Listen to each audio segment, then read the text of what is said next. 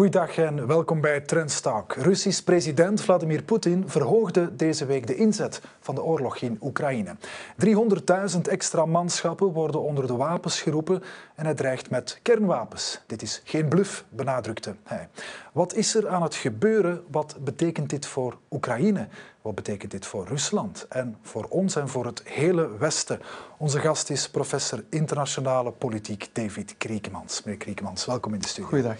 Meneer Kriekemans, we hadden begin deze week met elkaar contact over dit gesprek. We hadden een scenario voor ogen. We gingen de balans maken van het conflict. Oekraïne had net een aantal zegens geboekt. En plots worden alle kaarten weer herschud na die toespraak van uh, Vladimir Poetin. Zo gaat dat, oorlog, zou ik denken. Hoe kwam die toespraak bij u binnen? Ja, uh, dat er iets stond te gebeuren, dat kon men wel verwachten. Want uh, de, het, de verliezen die Rusland heeft geleden in het noorden van Oekraïne zijn dusdanig uh, dat dat Poetin eigenlijk in de problemen brengt. Hè? Dus wat er eigenlijk gebeurd is, is dat een aantal weken geleden de Russische commandanten in het zuiden, nabij de stad Gerson, hun eigen troepen eigenlijk in de steek hebben gelaten. Dus die Russische troepen die zaten gewoon gevangen.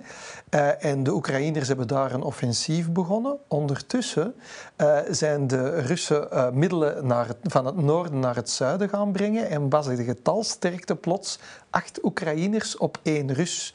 Dus die Russische soldaten die hebben gedacht, wij zijn maar kanonnenvlees en die zijn gaan vluchten. En uh, dat, heeft, dat verklaart eigenlijk waarom dat, uh, Rusland uh, zo fel verloren heeft in heel die regio van Kharkiv tot aan Izium. dus er is ook een groot probleem met betrekking tot het moreel van de Russische troepen. En zelfs hebben de commandanten grote problemen om nog een linie te creëren. want die linie, dat was een bepaalde rivier, ja, die wordt zelfs, de Oekraïners zijn die aan het oversteken. En dat verklaart natuurlijk de, die plotse wending in het scenario om een uh, referenda te gaan organiseren. En u zou eigenlijk kunnen zeggen, Poetin probeert nu via de politieke weg te realiseren wat hij niet via de militaire weg kan realiseren. Maar dat moet wel ja, enigszins geloofwaardig overkomen. Vandaar dat er nog een uh, dreigement wordt aan toegevoegd. Nu, we jubelden in Oekraïne, jubelde men hier bij ons uh, ook. Het was een nederlaag voor de Russen. We toonden waar de, of er werd getoond waar de zwakke flanken zaten. Mm -hmm.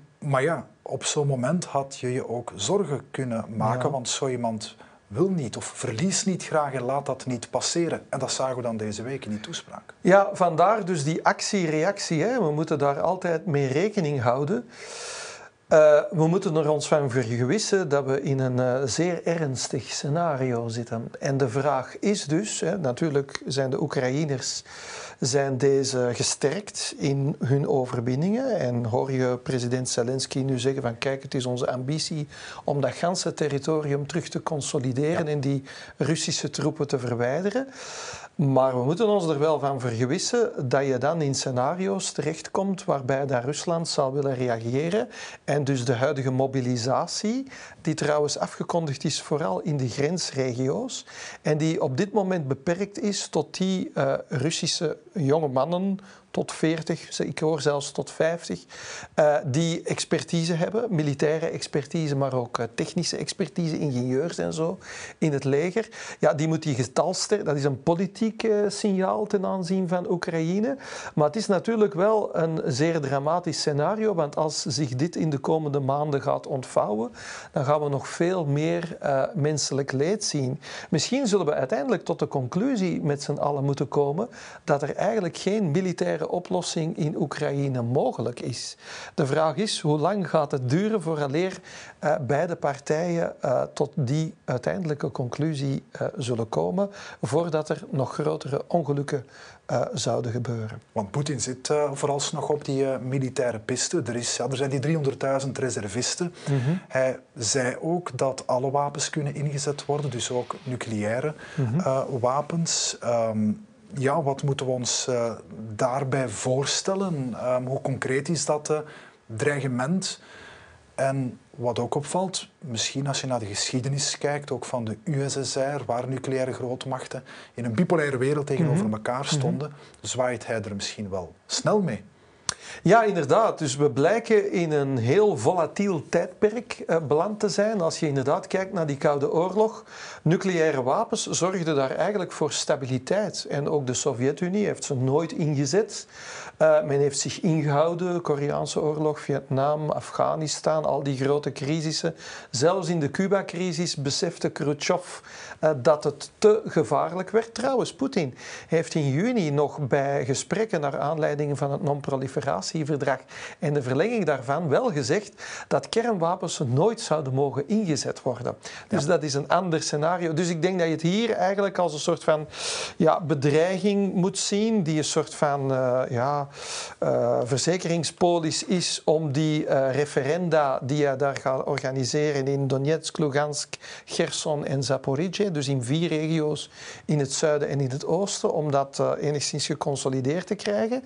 Maar er stelt zich natuurlijk wel de vraag, er is nu een nieuw tijdperk in die oorlog aanbeland. Wat zullen de spelregels van dat tijdperk zijn? Stel nu dat Oekraïne binnen enkele weken, binnen een tweetal weken, gaat aanvallen aan die regio's en Poetin reageert niet ja, dan is dat eigenlijk ook een teken van zwakte van de Russische Federatie.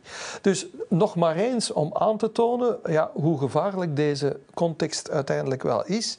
Nu, er zijn landen zoals uh, Turkije, die trouwens, uh, zelfs de Turkse president Erdogan heeft gezegd dat als wat hem betreft, dat eigenlijk zelfs ook de Russische aanwezigheid op de Krim, dat dat niet levensvatbaar is. En tegelijkertijd praat hij toch met alle kampen. Dus landen zoals Turkije zien ook wel in dat er een alternatief traject gezocht moet worden. De vraag is, je moet natuurlijk een bepaalde politieke opportuniteit hebben. En meestal onze handboeken zeggen dat die politieke opportuniteit enkel daar is wanneer je een soort van ja, padstelling hebt op het terrein en of wanneer dat er een soort van uitputting is langs beide zijden. Zitten we al in die fase van We de zitten nog niet helemaal in die fase. Eh, we komen wel dichterbij. Zeker voor de Russen is het zeer moeilijk. Uh, nu, er is ook nog een ander aspect dat bezig is, namelijk de winter zal komen.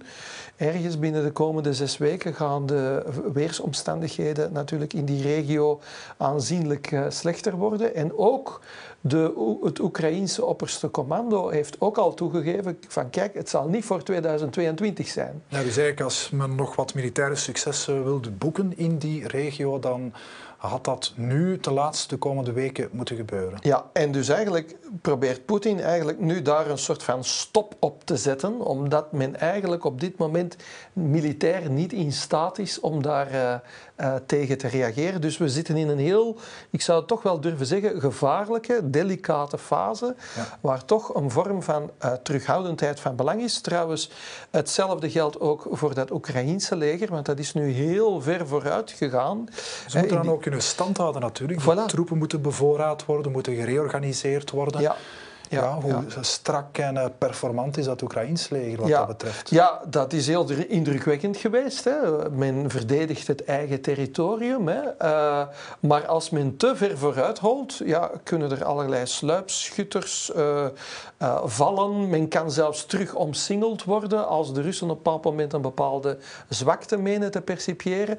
Dus als je al die variabelen met elkaar, bij elkaar neemt, denk je dan toch wel dat het eigenlijk ook in het Oekraïense belang is om niet om in de komende weken niet nog verder door te duwen.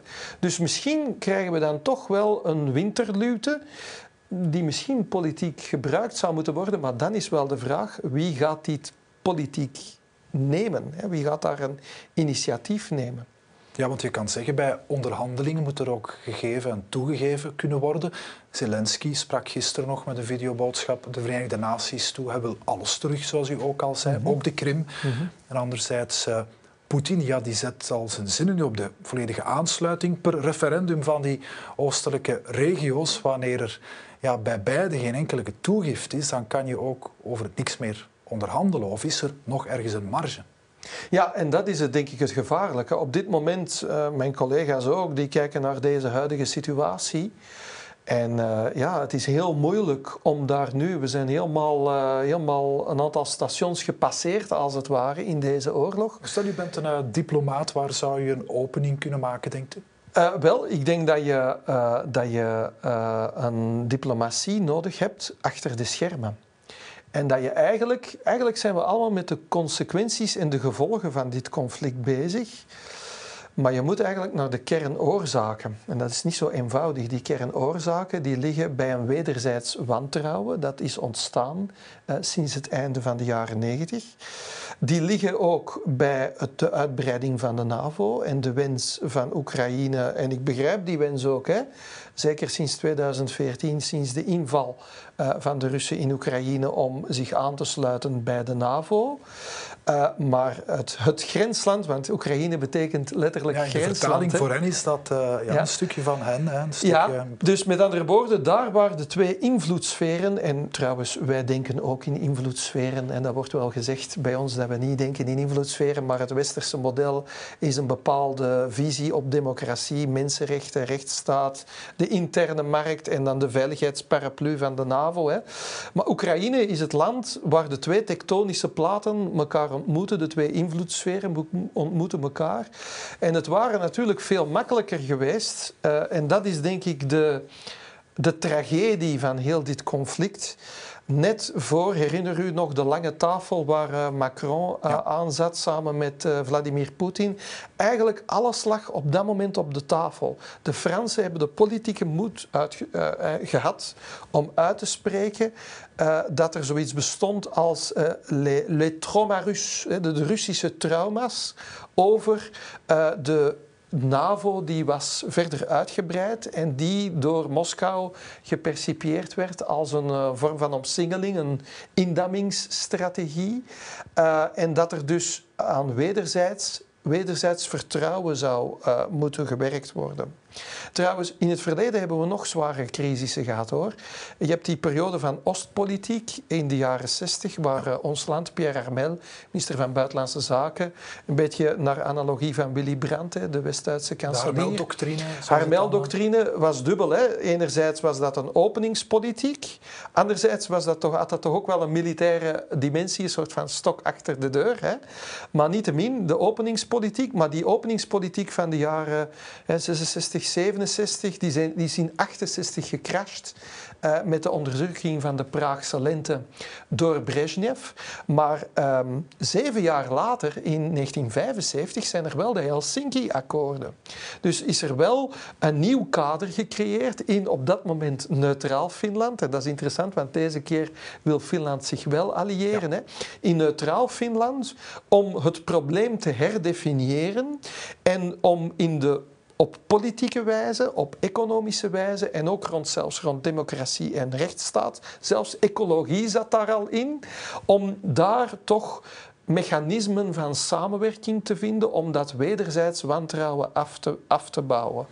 Dus alle hoop is niet verloren. Soms is er een enorme crisis nodig om de beide zijden te doen inzien dat we aan de rand van de, af, van de afgrond ja. staan en dat we dus terug moeten en dat we het probleem moeten herdefiniëren. En misschien komen we stilaan, hopelijk, naar een situatie waar eigenlijk het besef is langs beide zijden uh, dat dit potentieel een catastrofe zou kunnen worden als we gewoon de dynamieken uh, laten gaan zoals ze nu aan het gaan zijn. Ja dat is, ja, je moet eigenlijk weer die geopolitieke spanningen in de juiste plooi leggen. Je moet elkaar tegemoet komen. Mm -hmm. Dan moeten we ook proberen van in het hoofd te kijken van die eh, Vladimir Poetin. En dan moeten we bijvoorbeeld naar augustus, waarbij mm -hmm. een, eh, een aanslag, de dochter om het leven kwam van Alexander Dugin. Dat wordt dan... Mm -hmm we mogen zijn rol niet overschatten, maar de huisfilosoof van uh, Poetin, van, mm. genoemd van het Kremlin, Rasputin, dat uh, zegt al veel. Mm. En dan spreken we over dat neo-Eurasianisme. Mm. Wat is dat juist en op welke manier beleidt uh,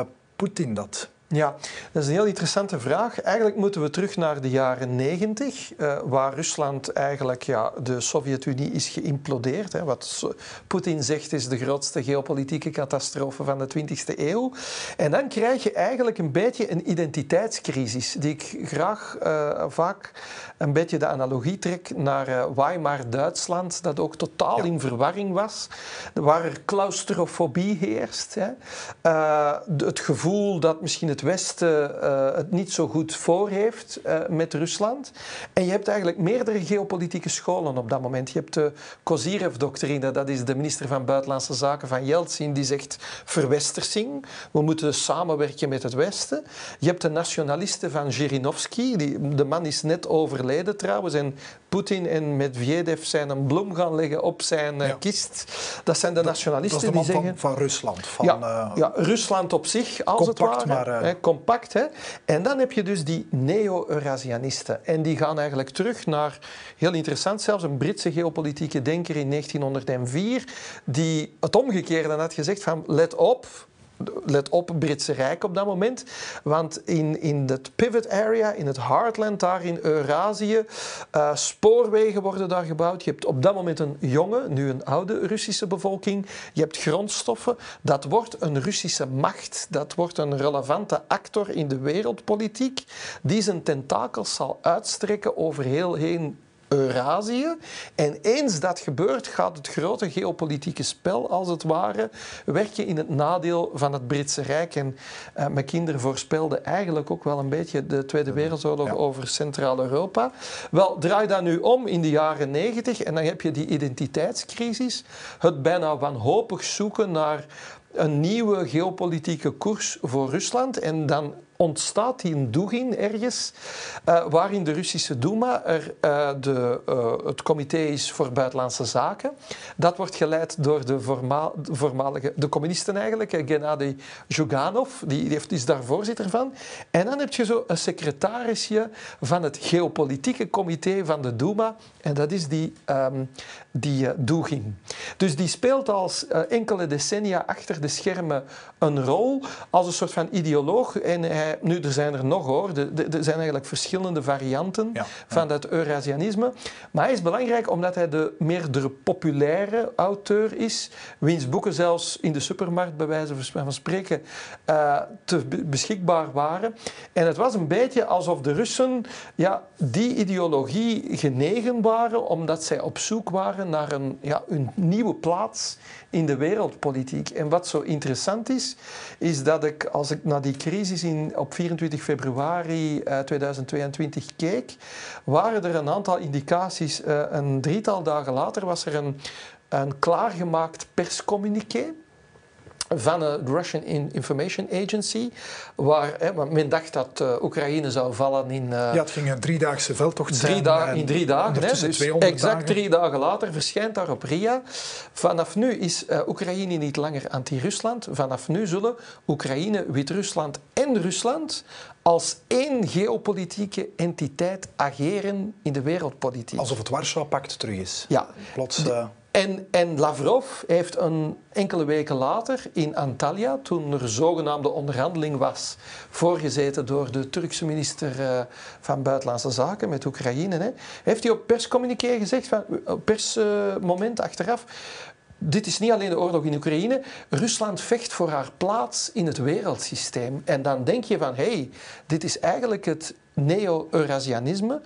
En dan gaan we nog iets verder. Dat gelooft eigenlijk dat er een systeemcrisis met het Westen onvermijdelijk was. Je zou bijna kunnen zeggen, ze hebben hem nu uitgelokt uh, in Oekraïne om vanuit de crisis, vanuit de as, als het ware, een nieuw Rusland te laten herrijzen, waar, net zoals Catharina de Grote in de 19e eeuw, de Russische diaspora in het buitenland, als het ware, gebruikt wordt als een hefboom om nog relevant te blijven in de wereldpolitiek. Wat daar dan bij opvalt, is dat je vaak moet verwijzen naar de 19e eeuw, van ja. waar die uh, ideologieën en redeneringen uh, komen. Wel, Deze week nog een, een interessant artikel van historicus uh, Bram de Ridder van de KU Leuven, die over Poetin spreekt als een man die op basis van een 19e eeuwse ideologie en een 20e eeuwse strategie, zo'n klassieke landoorlog, ja um, de 21ste eeuw wil domineren, is dat wel uh, houdbaar? Want hij heeft bijna ja, een romantisch beeld van mm -hmm. dat oude, bijna tsaristische Rusland van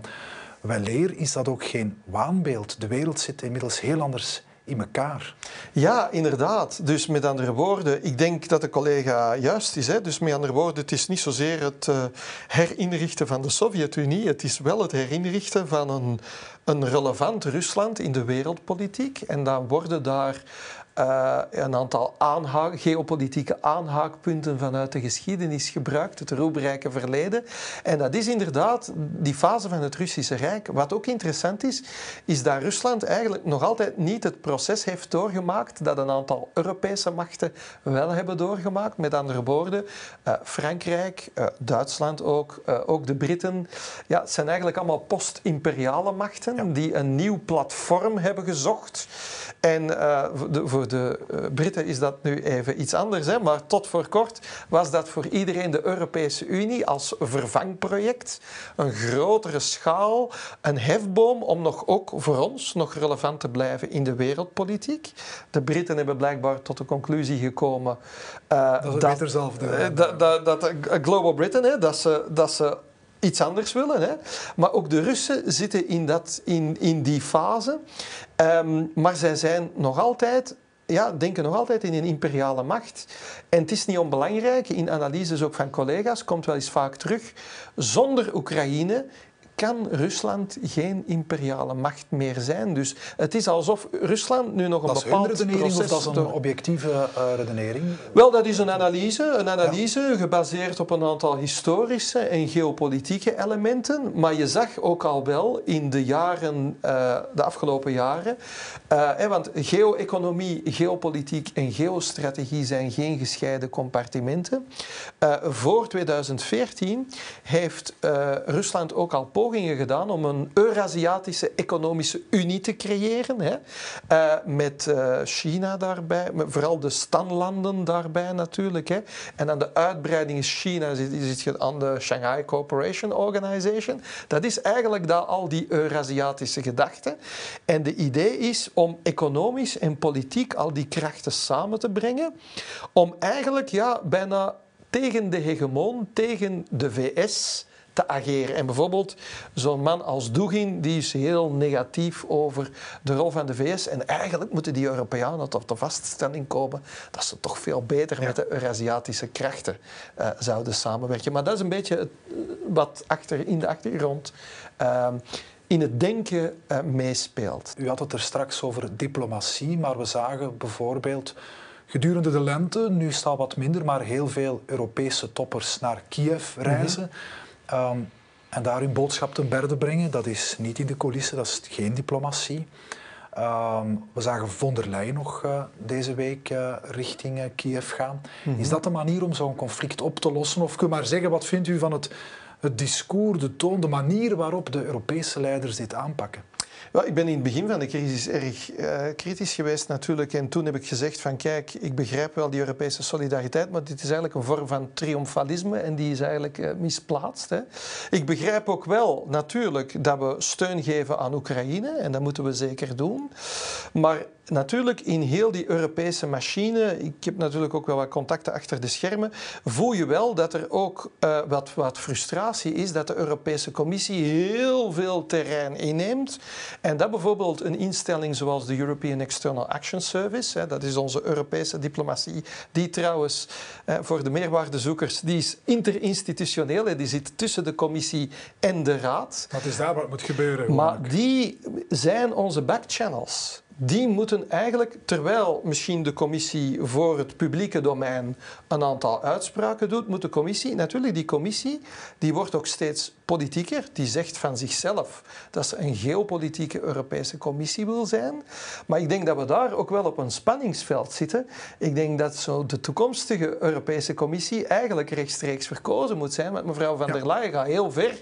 En eigenlijk het referentiekader dat zij vaak gebruikt, en dat zeg, zeg ik niet alleen, dat zeggen ook andere uh, analisten, is ook wel vaak een beetje Duits. Hè? Dus uh, ook met heel de omgang rond die energiecrisis en zo, daar wordt ook vaak dat Duitse referentiekader gebruikt.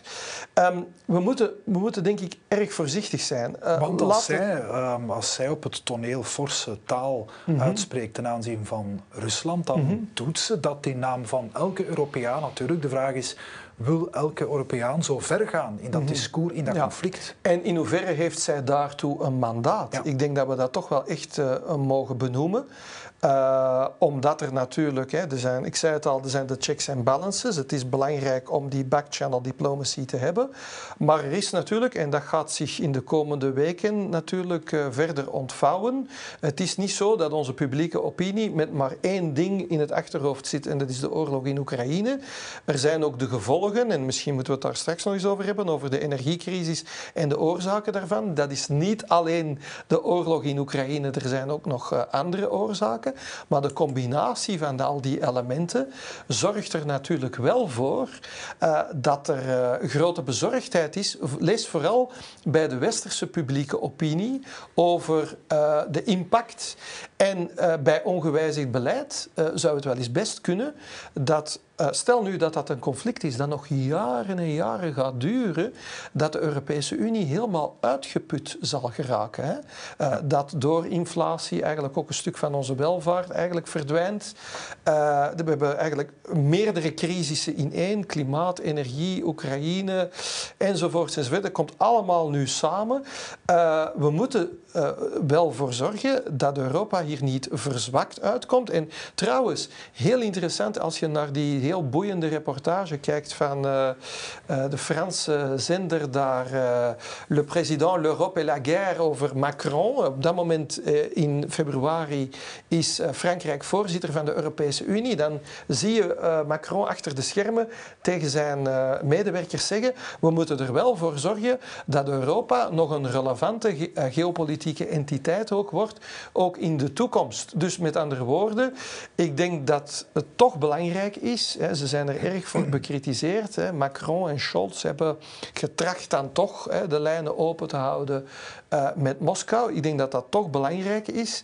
En ik denk dat er dan samen met landen zoals Turkije in de komende weken toch eens moet nagekeken worden of dat er op basis van ja, de zeer, zeer minieme successen, en wat zijn die? Dat is de graandeal, het, het ja. graan dat nu toch uh, het Oekraïense territorium kan verlaten. En dat is uh, in de afgelopen dagen is dat een uitwisseling van krijgsgevangenen. Dat zijn heel minieme successen op basis van de welke dat er misschien toch moet worden gezocht naar uitwegen uit deze crisis.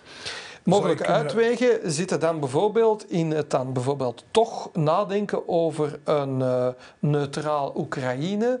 Um, dat is een van dat die dingen die op die lange NAVO, tafel en geen lid van de Europese ja. Unie. Um, als de Europese Unie er niet in zou slagen om dit verstandig op te lossen, moeten we dan onze hoop durven stellen op, um, ja, misschien helaas maar een, uh, een China. Um, China dat trouwens deze week sprak zich nooit eerder uit, en nu ook niet, mm -hmm. tegen die uh, oorlog. Mm -hmm. Maar zei deze week dat uh, er een staakt het vuur moet komen via diplomatie. Mm -hmm. Dat is toch wel belangrijk. Welke rol zal of neemt China op hier? Wel, inderdaad. Ik denk dat China een belangrijke rol kan spelen. En dat heeft dan te maken... We hebben eigenlijk een China gezien dat uh, zich niet zo openlijk uitsprak, hè, tot voor kort. Dat heeft te maken met het feit dat natuurlijk er een bepaalde de facto alliantie is uh, tussen Rusland en China. Alhoewel dat dat allemaal maar uh, heel precair is, die, die alliantie, denk ik. Uh, maar natuurlijk, China is zeer bezorgd omwille van ze heeft een sociaal contract met haar eigen bevolking. De, de partij heeft een sociaal contract, namelijk economische ontwikkeling zorgt voor welvaart, die welvaart wordt verdeeld en daardoor blijft eigenlijk de communistische partij aan de macht. Maar als er natuurlijk schokken in het internationaal systeem zijn, die dusdanig zijn dat, uh, dat heel dat systeem ontwricht geraakt, ja, dan is dat natuurlijk wel voor China van belang om zich hier uit te spreken. Nu, ze hebben tijdelijk natuurlijk ook wel geprofiteerd van het feit dat ze dan weer olie konden kopen aan veel uh, goedkopere prijzen. Trouwens, ten ja, andere maar dat is misschien een tijdelijk voordeel aan de kassa. Wanneer ja. China ziet dat het daar echt menens wordt uh, bij hun uh, buur Rusland ja, hoe lang gaan ze dat blijven pieken? Europa is ook de belangrijkste klant van China. Juist. En daarom is het denk ik van belang uh, ook om, om, ook langs onze zijde ook niet constant te zitten te praten over uh, secundaire en tertiaire sancties ten aanzien van China als ze de sanctiepolitiek ten aanzien van Rusland niet volgen. We moeten heel erg opletten dat we die opkomst van Eurasië, hè, waar die neo-Eurasianisten van dromen, dat we die niet zelf gaan bewerkstelligen ja. door onze eigen sanctiepolitiek. Kijk naar een land als China.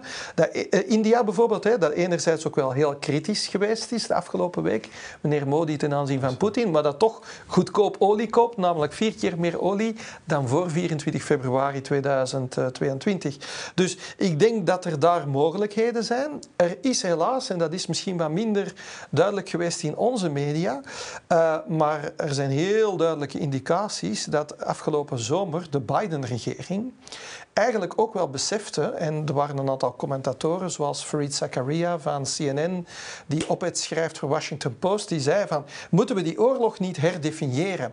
En moeten we niet teruggrijpen naar de balance of power theorie, de balanspolitiek van onder andere een Kissinger en Nixon, die in de jaren 70 een openingspolitiek hebben gedaan ten aanzien van China, om eigenlijk die alliantie tussen de Sovjet-Unie en uh, China wat losser te maken, om op die manier de wereldpolitiek te herdefiniëren. En de Biden-regering was dus in reactie daarop aan het kijken aan, naar een aantal Trump-sancties. Misschien moeten we die samen nemen, misschien moeten we die terugtrekken en eens kijken hoe China daarop zou reageren. Maar helaas is mevrouw Pelosi dan op een vliegtuig gestapt uh, richting Taiwan en is die relatie met China ook nu onder zeer grote druk komen te staan. Dus die embryonale poging tot herdefiniëring van die geopolitieke relaties is dus eigenlijk ja, tijdelijk mislukt. En misschien moeten we daar toch over nadenken, over hoe wij ons nu verhouden ten aanzien van China. En hoe wij ons verhouden ten aanzien van China, dan gaat het over ja, de geopolitieke kaart en de breuklijnen in de geschiedenis. Mhm. Om ehm, af te ronden, heel wat mensen hebben de subjectieve indruk dat we in een tijd zitten van grote veranderingen, van transitie. Je zou kunnen zeggen dat is van alle tijden. Geschiedenis is altijd in beweging en in verandering. Of klopt er iets van die subjectieve indruk? Zitten we nu in een tijdsgevricht waar een aantal dingen um, worden geherdefinieerd, waar, waar zaken in een andere plooi moeten gelegd worden? Is dat echt aan het gebeuren nu? Ik denk dat wel. Dus met andere woorden, die transitie is inderdaad van alle tijden. Maar ik denk dat, er, eh, dat we in een tijdperk zijn waar een soort van crisis is van het meten van macht. Eigenlijk wat al die grote machtsblokken, de VS, zelfs Europa, Rusland, China, um, India, wat zij allemaal delen is een vrees, een bezorgdheid over hun plaats in de wereldpolitiek. En uh, wij bijvoorbeeld gebruiken onze hefboom van de interne markt en onze externe handelscontacten en regulering om uh, ja, boven onze schaal uit te stijgen. De Amerikanen doen dat via de geostrategische weg. De Chinezen proberen beide wegen te doen en een club van vrienden te creëren. Hè. Belt and Road, hè. de handelscontacten met Afrika.